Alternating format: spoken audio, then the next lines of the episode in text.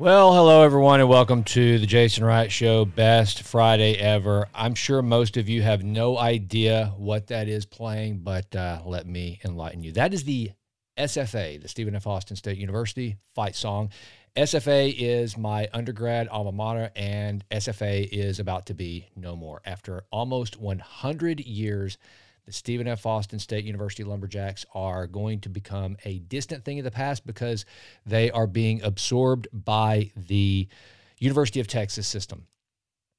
And as an alum, it's been interesting watching on particularly LinkedIn, because that's where I follow most of the SFA posts, and looking at the different alumni reactions, which by and large are pretty negative. I share that sentiment. And you know, I think it was about a $6.5 million deal they infused, the UT system infused, to take over SFA. And what I find this to be is yet another indication of the failing higher education system in America. These universities have become so bloated and so spending money and attention on the wrong things. Now, I actually sit on an advisory board, or I did. I will no longer, even if I have that option as of UT, SFA, UT Nacogdoches, whatever they plan to call my former university. I will not be sitting on any advisory boards. In fact, I'm done with American higher education, with universities. They're pretty terrible. They're basically, and it took me a long time to get to this point. I'll be honest with you. I was skeptical about the American university system for some time, but I still believed in it. But now I believe, like so many others out there, that it is nothing but an overpriced, bloated credentialing machine. That's it.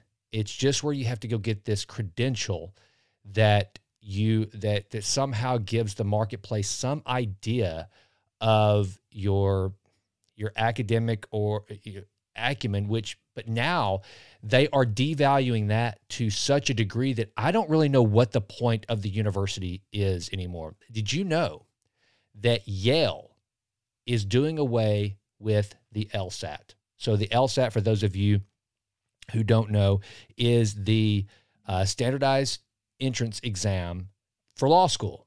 I took the LSAT whenever I thought I wanted to go to law school. And I mean, I paid $1,000 to study for the LSAT through the Kaplan program, took the exam. It's nerve-wracking. It's a lot of logical reasoning and reading comprehension and things you'd expect on a standardized test. That is going away. In spite of the fact that there's a problem with allowing unqualified students to get into universities that they never should have been in to begin with. Here's what happens. In a lot of cases where you allow a student to go to a top-tier university that they simply are not equipped to attend, they usually, at a tune of somewhere around 50%, and this is broken out on different demographics of who this actually applies to, but let's just assume that you got in for some reason other than merit-based acceptance. You have over a 50% chance of not completing the degree. And here's what's worse. Let's say that you should have gone to formerly Stephen F. Austin State University, but because of some quota or something like that, you end up getting into the University of Texas at Austin, a premier American university. And you fail to do the coursework. You fell out of UT. Rarely does that student go back. Rarely does that student transfer to UT Tyler or Stephen F. Austin State University and finish their degree. So you're doing no favors by allowing unqualified students into universities where they shouldn't be in the first place. This whole idea right now that we're seeing in our country of just telling people they're special, putting them in positions of play in places where people who have earned the right. Look, Jason Wright, based on merit, would not be able to get into Yale Law School. I just know I wouldn't. But I could probably get into, you know, a second tier or a respectable SMU where I got my MBA. I could probably get into SMU Law School, but I probably would not be able to get into Harvard Law, Yale Law. And I shouldn't. And if I did, I would like to think I could do the coursework, but chances are I wouldn't do nearly as well as if I were surrounded by peers of other students that were more on at my caliber of learning. I would feel more comfortable. I mean, you go to Harvard Law, then you are studying amongst the likes of former or future Supreme Court clerks and top, and we're talking top 1% law firm partners. That's who your competition is. And so I don't think I would do very well in that environment. I can just admit that. And that's not having a, you all hear me preach against a fixed mindset all the time. That's not having a fixed mindset. That's having a realistic mindset. Being saying that I couldn't go to law school at all, that there's no way because that's not my acumen. No, that's a fixed mindset. But no, I could do well enough to get into a law school, just probably not a top tier law school. And so, I think that right now, here's what we hear everybody like me, like today. I could come on here and just completely rant against the American university system. But not only that, against the entire system that is just trying so hard to do away with excellence, with merit, with high performance, with peak performance. We're trying to just lower the standard instead of raising people up and encouraging them to strive for excellence. We have so many thought leaders trying to bring the entire thing down. It's literally watching the movie Idiocracy come out in real life. This is what's happening. And when you start to remove these standards at these universities, then this is what happens. And also, whenever you do like Stephen F. Austin State University, who, again, as an alumna, and by the way, here's one of the reasons why it was so special to me. I'm a first-generation college graduate. The very first college degree ever issued in my family was from Stephen F. Austin State University. Now it's going to be, I don't know, UT Nacogdoches, something to that effect. And one of the things I noticed at SFA, like many universities that are kind of the tier two. I mean, SFA is not a tier one university. It's just not. I mean, it's my university. I love it, but let's face it. It still will be, like UT Tyler, a great university for first generation would-be college graduates. That it's a great, great school. And man, we're so lucky to have institutions like that in the United States. But it's not a top tier university. What I see happening. So one of the things that you have with a tier two university like SFA is you're not going to have a lot of really private sector heavyweights come in and lecture. It's just not going to happen. Now, you might have the occasional speaker series where I think Kendra Scott's been there, Tony Hawk's been there to do a little deal, but you're not going to have one of these just uber successful private sector leaders come in and teach for a semester at SFA. Now, where I got my MBA at SMU, which costs, significantly more money, you're going to have that, right? I mean, one of my marketing professors, Bill Dillon, sold his company for somewhere around $300 million. And now he's teaching me. I'm going to listen to everything Bill Dillon has to say.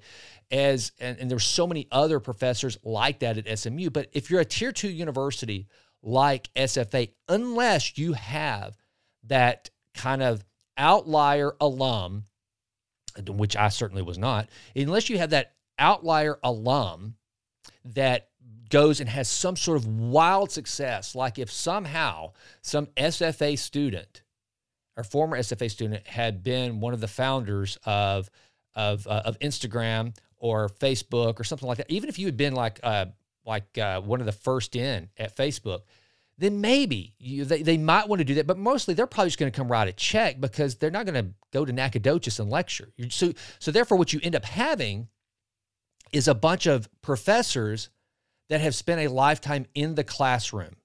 Either that or they got out into the private sector, got punched in the nose, and ran back to the classroom.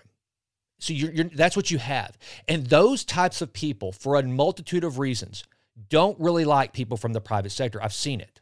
As someone who has tried to bring people together from the private sector to help at these universities, these tier two universities that are made up of nothing but lifelong academics and private sector failures, they don't like people from the private sector. They're threatened by them because a lot of it has to do with the fact that they know that these people have done something that they themselves could not do. They just get to sit around with tenure and good benefits and walking the halls of a safe little cocoon of a university and theorize on what people should do when they get out there into the real world. And whether their students succeed or fail, they're not really held accountable. And I mean, they have a lifelong job as far as tenure is concerned. So I think that's one of the biggest detriments to the tier two university. And you know, what always shocked me was at SFA in particular, I watched all these new buildings going up. I mean, the campus doesn't even look the same as whenever I attended SFA. I mean, it is so much nicer. There's this rec center with a big climbing wall and top-notch equipment. There's like a little lazy river with this big pool. I mean, it's amazing. There are apartments and housing facilities that are just so amazing. It's beautiful. So all the money was being spent on these facilities to attract students. But wouldn't you think that if you're going to spend that kind of money, that you would attract students that were going to pay to be there for 4 years? Well, they didn't do that. What they were doing is that what I could see was they wanted students that came with federal dollars following them and choosing, because these are kids that basically, they weren't like a Jason Wright that was going to have to pay his way through school and had to go to the school that I could afford, which was basically none. So I had to figure out how we're going to make this. They weren't them. It was the SFA for years has started attracting the students that don't have to worry. They've got the money. And it's the federal government saying, here, you get to go to school. So therefore, your options are a little more open because you've got these federal dollars attached to you and you get to go to these different regional universities. So we want to make ours the prettiest, so you'll choose us. Instead of taking the bold move of saying, and I suggested it so many times on this advisory board I served on, I was like, guys, we need to go and recruit those uber successful SFA alum and get them back involved. Give them a reason to hire SFA students. Let's raise the academic bar. And one of the things I always said was you need to go after the entrepreneurs. And here's why. Here was my theory. I consider myself an entrepreneur and I graduated from SFA, and I've done okay, but I have done not nearly as well as so many other SFA grads out there that are entrepreneurs. And here's why I think the SFA back in the day produced a lot of successful entrepreneurs, because it's all we had to go on. Let me tell you something. McKinsey, Bain, EY, Goldman Sachs, they are not recruiting from SFA. I assure you, they are not. Okay? And as an undergrad, when you figure this out, you realize there's one person that's going to write my ticket, and it's me. And it's going to come from hard work. I still remember in one of my jobs, the job before I left corporate America was with Home Depot, working for the CEO. And it was an executive training group or rotational group. And everyone in there had amazing credentials. And so we're sitting around with Dennis Donovan, I guess, at the time, who's the #2 guy at Home Depot at that point. And we're going around talking about our education. And most of my peers had MBAs from great schools. I mean, I think we had a Sloan grad in there, Kellogg. I think we may have had an HBS, Harvard Business School. And then it comes to me, Stephen F. Austin State University, undergrad. Not one person in the room had ever heard of Stephen F. Austin State University, folks. Okay. Here's another funny story about that. I was recruited to play football whenever I was in high school, and I went to the University of Arkansas for a visit. This is so funny. And Danny Ford was the coach, showing my age. Danny Ford was the coach at Arkansas at the time. And we're sitting there and already SFA had offered me a scholarship. And he knew that. He, you know, the coaches, they know through the recruiters who's looking at you and what schools you're considering. He said, now, I understand. Stephen F. Foster has already offered you a scholarship. No, for those of you who don't know who Stephen F. Foster, not Stephen F. Austin, not the father of Texas. This is how known SFA is. Stephen F. Foster, I think, he wrote You Are My Sunshine. I think that's who Stephen F. Foster was. So Danny Ford thought that I might be going to a university named after the guy that wrote You Are My Sunshine instead of the University of Arkansas. Okay? Just kind of a funny story there. And, but so therefore you had to make a name for yourself at SFA, but it was awesome because a lot of students did. And I never could seem to, and maybe it was my communication, maybe I wasn't in the right place talking to the right people. I never could seem to get through to people at SFA to say, hey, stop trying to just chase the dollars that come with the students. Stop trying to put these, if you guys have seen these stupid billboards that say lumberjacks make great, whatever. One of my fraternity brothers, Ken Murphy, if you ever listen to the show, what's up, dude? Ken Murphy was once the CEO of the Mattress Firm, okay? Large company. Most of you have seen Mattress Firms, right? Well, that company was founded and run by SFA graduates for years.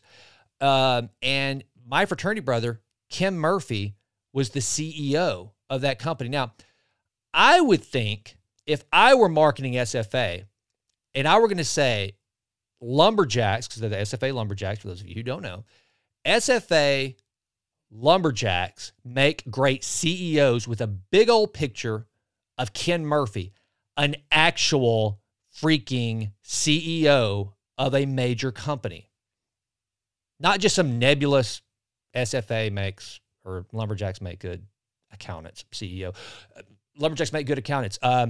There's a guy that, I'm drawing a blank on his name. He's over in Dallas, and he runs Deloitte and Touche's practice for all of Dallas. One of the largest, Jason Dowling. He's actually one of my fraternity brothers too. He was older than me, so I don't know Jason personally. But he runs Deloitte's practice in Dallas. So why not lumberjacks make great consultants, and with his picture on there, and it's an actual, then other students see that and they go, but SFA never would do that. They never did that.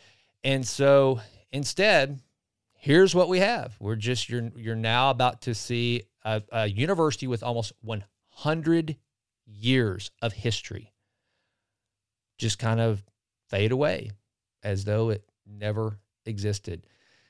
And I think that's a real shame. But I wanted to give you guys too. So that's kind of my rant on what's happening here in East Texas with SFA. But it also ties into this larger problem of what's happening in higher education in America. So, I just put one daughter through college. Rylan, my oldest, just graduated from the University of Alabama, and then I've got a younger daughter who's finishing up at the University of Colorado. And I've watched what some of the classes that they're taking, what they entail, and they're crap. They're stupid. They're indoctrinating them and stuff. And, but hey, they have to get through it. But I'm telling you, if the girls were born tomorrow and I was planning for their education, I can't actually say that an American university or any other university would be in the cards. We have got to get over this obsession with credentialing in America. And now here's this positive spin. I've given kind of a negative, angry, get off my lawn rant this morning. But here, my friends, is the silver lining. There has never been a better time for self-education in the United States of America than right now. And in fact, there has never been a time where it has been more critical and vital for you to go get yourself educated right now. Look, there is more free education. And I would suggest get out of this mindset that there's no reason to go learn something that I'm not going to get paid for. There's no reason to go learn something that I'm not going to get credentialed for. That is a stupid, small-minded way to think. There has never been, and this is what's bizarre. right now. And I struggle with this, and I want to crack the code on this. And I want people that like you that listen to this show, I want you to understand that here's what's happening right now. We know more about health and wellness and longevity than at any other time in history. We know what makes us sick. We know what makes us healthy. We know all the things to do. In fact, we now know that you don't have to do a whole heck of a lot to be relatively healthy, yet we're fatter, have more hypertension, higher blood pressure, more cancer than at any other time. More importantly, we're more miserable. We have more toys, more gadgets, more things to distract us to just kind of chill out. We have gotten closer to utopia than we've ever been, and yet we're angry, we're depressed, we're miserable. What's going on? And it's the same thing with the universities and knowledge. I'm sorry. I don't know about you, but I think we have more, how do I say this? I just find myself on a daily basis surrounded with more ignorant, not dumb, not stupid, ignorant, meaning they just don't know, than ever, even though there's more knowledge available. There is less of a reason to be ignorant on more subjects today than at any time in history. So here's who's going to win right now. If you want to win the battle that is living in American society these days, get educated yourself. Go invest in yourself. Invest in your own knowledge. Invest in your own health. You can do it. You don't have to pay thousands and thousands and thousands of dollars and get some damn credential from some podunk university that's led and taught and administered by a bunch of morons that couldn't even manage their own checkbook if they had to. You don't have to do that. And that's the thing. Whenever it gets to the point where, and as we continue, see, right now, the American university system is becoming like public school. This is what happens when you take away competition and merit. When you take away these things, then you end up with something that just is of no real value. And here is a great example. So there was this professor that I came across at UC San Diego. And I just want you to listen to her theory and how she handles her grading in her classroom. What's up, y'all? Dr. Purity here, and I'm going to talk to you a bit about how to decolonize a classroom and how I decolonize my teaching. So, first things first, we do not grade over here, okay? Anyone who takes my class automatically gets an A. They're told in the first week that they're going to get an A. The only thing that's required is attendance. And I have weeks of excused absences built in so that if people are sick or they have family obligations, it won't affect their grade. So since I'm not grading them, I'm just giving them A's. Like, how do I know that they're doing anything? And how do I know that they're learning anything? And so I also don't give homework. Surprise, surprise. And I run a discussion style classroom. So my students and I have equal part when it comes to bringing information to the table. We all sit together and share what we're talking about.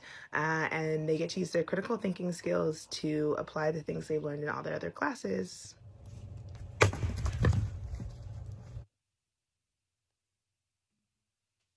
Wow. UC San Diego is not cheap. I can't imagine the parents paying for their children to attend that person's class. And you think to yourself, well, it's just college. I mean, is it that big of a deal? Yeah, because here's what you're doing. You're telling all of these young people, and she said it, her students are equal to her in the classroom. They have equal footing. Their opinion matters as much as her, the professor. So when these students go into the workplace, they're going to think, wait a minute, whoa, no boss, no person that may have worked your way into your job for 20 years, sacrificed home life, sacrificed happiness, sacrificed all these things to get to where your job. No, my opinion matters just as much as yours does because I took a human studies course at UC San Diego, and my professor told me that, you know, I am just as important as you, and my opinion matters just as much as yours. Never mind, I have no wisdom, no experience in this matter whatsoever. That's how we're raising this entitled bunch of morons who think that whenever something goes against what they like, believe, or whatever, that the entire company And all of society should rearrange itself to cater to them. This is doing no one any favors.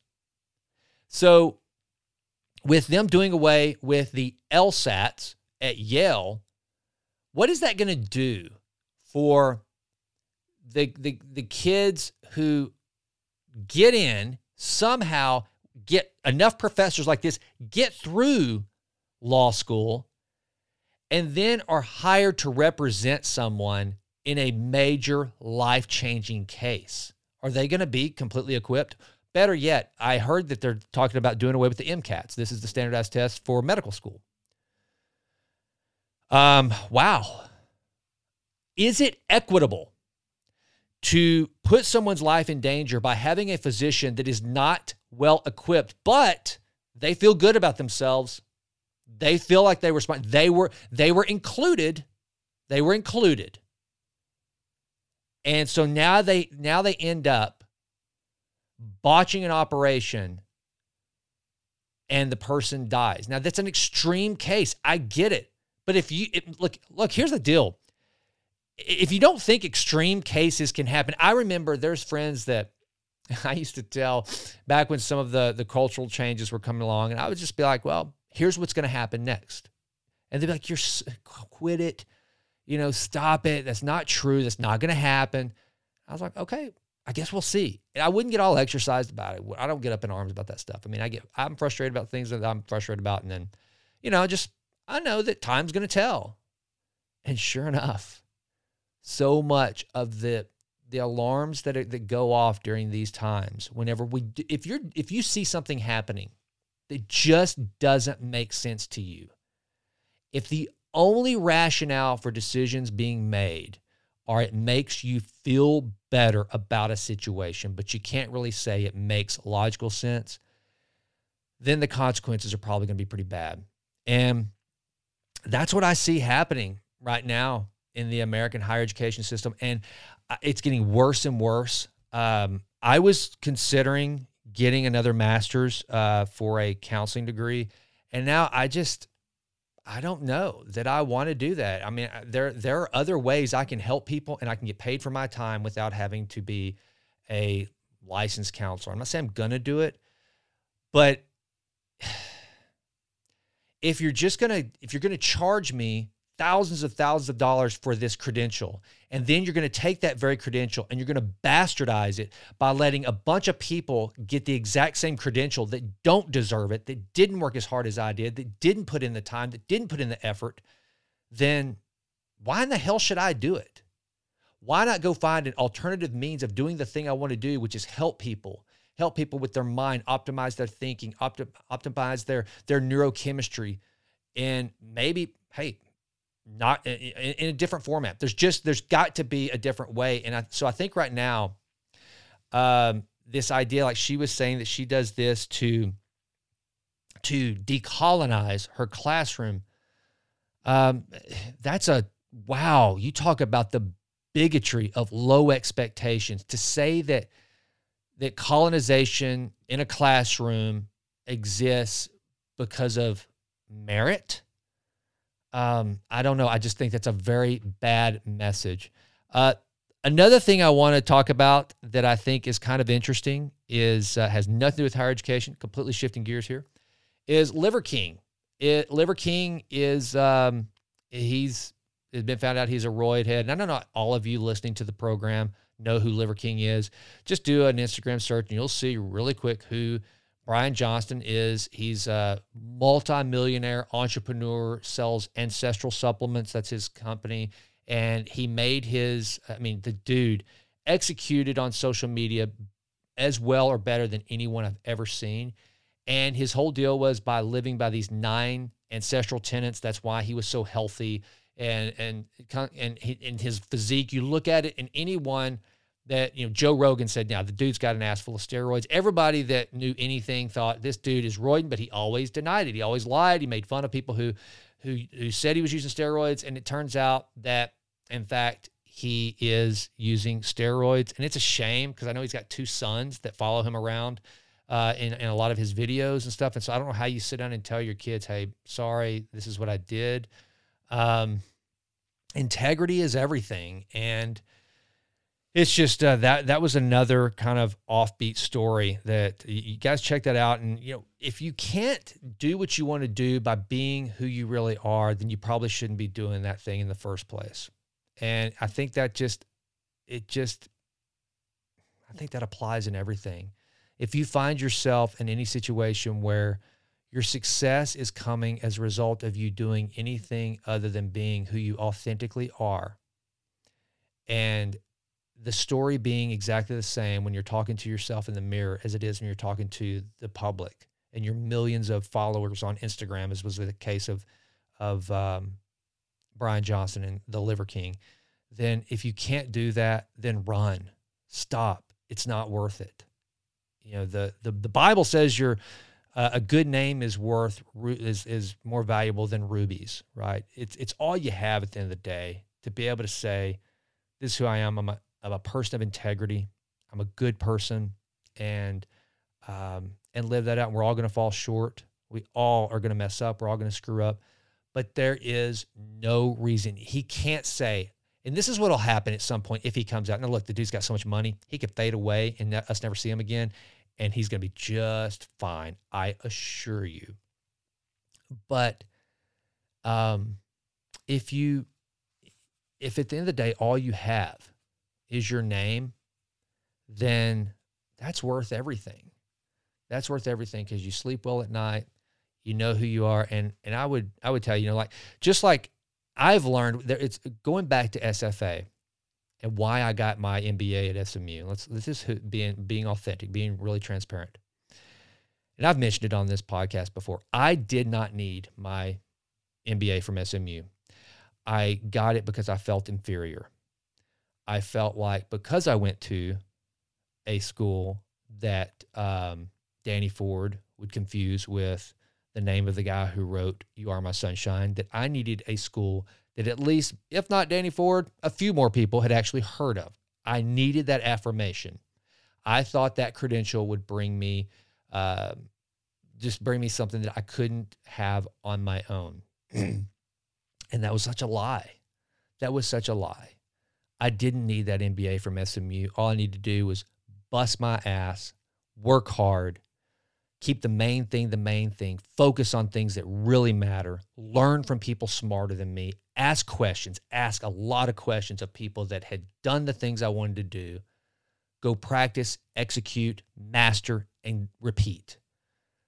And could have saved a lot of money, a lot of stress, a lot of trips back and forth to Dallas, and been honest with myself and said, you know what, dude, be who you are. You are an entrepreneur. You've done that. You don't need some stupid credential that society values. Know what you value. I was having this great conversation with Abby on our way back to the airport over after Thanksgiving, and we got to talking about some social issues going on, and she said, you know, it's just a shame that society doesn't value this or that or whatever. And I said, Abby, I want to remind you of something. Society most likely will never value the same things that you value. Look around you. This world does not value the things that are your values. In fact, society at large will usually demean and push against those things because most of them require this thing that society despises and hates, and that is sacrifice, delayed gratification. It might hurt a little while. It doesn't always give you what you want. So don't ever focus on what society values versus what you value. You create your values.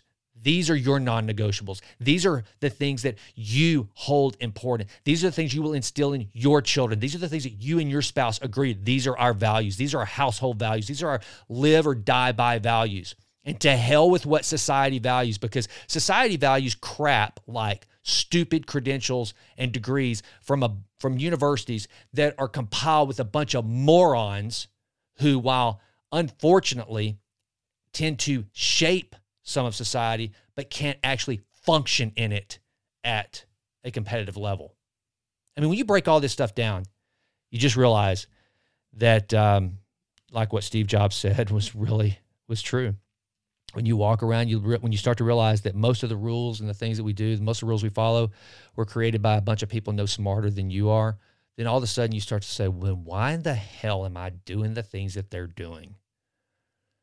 So that is today's Friday episode, the best Friday ever. And I know it was a rant, and I'm sorry, but I'm disappointed in my alma mater. I am disappointed in the leadership of Stephen F. Austin State University. I'm very proud of the leadership of the University of Texas. You know, look, Kevin Eltife, the chairman of the Board of Regents at UT, is a friend of mine. He's been on this program. Kevin is an incredibly smart guy. I know I have so many dear friends that are leaders and graduates of the UT system. I have no problem with what UT has done. And I think that UT is my gosh, we should all be so proud of the University of Texas here in the Lone Star State. But those of you who have been at the controls at SFA, wow, what a shame. And that's not universal. Not all of you. I know some of you have tried very hard. I know that one of the two-time chairman of the Board of Regents here, Bob Garrett, has worked tirelessly for that university for years and has tried, I know it for a fact, has tried to keep this from happening by pouring his resources and his leadership and his time and his energy into Stephen F. Austin State University to keep it independent, to keep its history alive. But the rest of the folks there, you know, they've made some decisions that, let me just say this. The leadership of SFA has made some decisions that society today loves. Society loves a lot of the stuff that's been going on at SFA for the last decade. They love it. And look where it got them. Ax them. All right, folks, have a good weekend.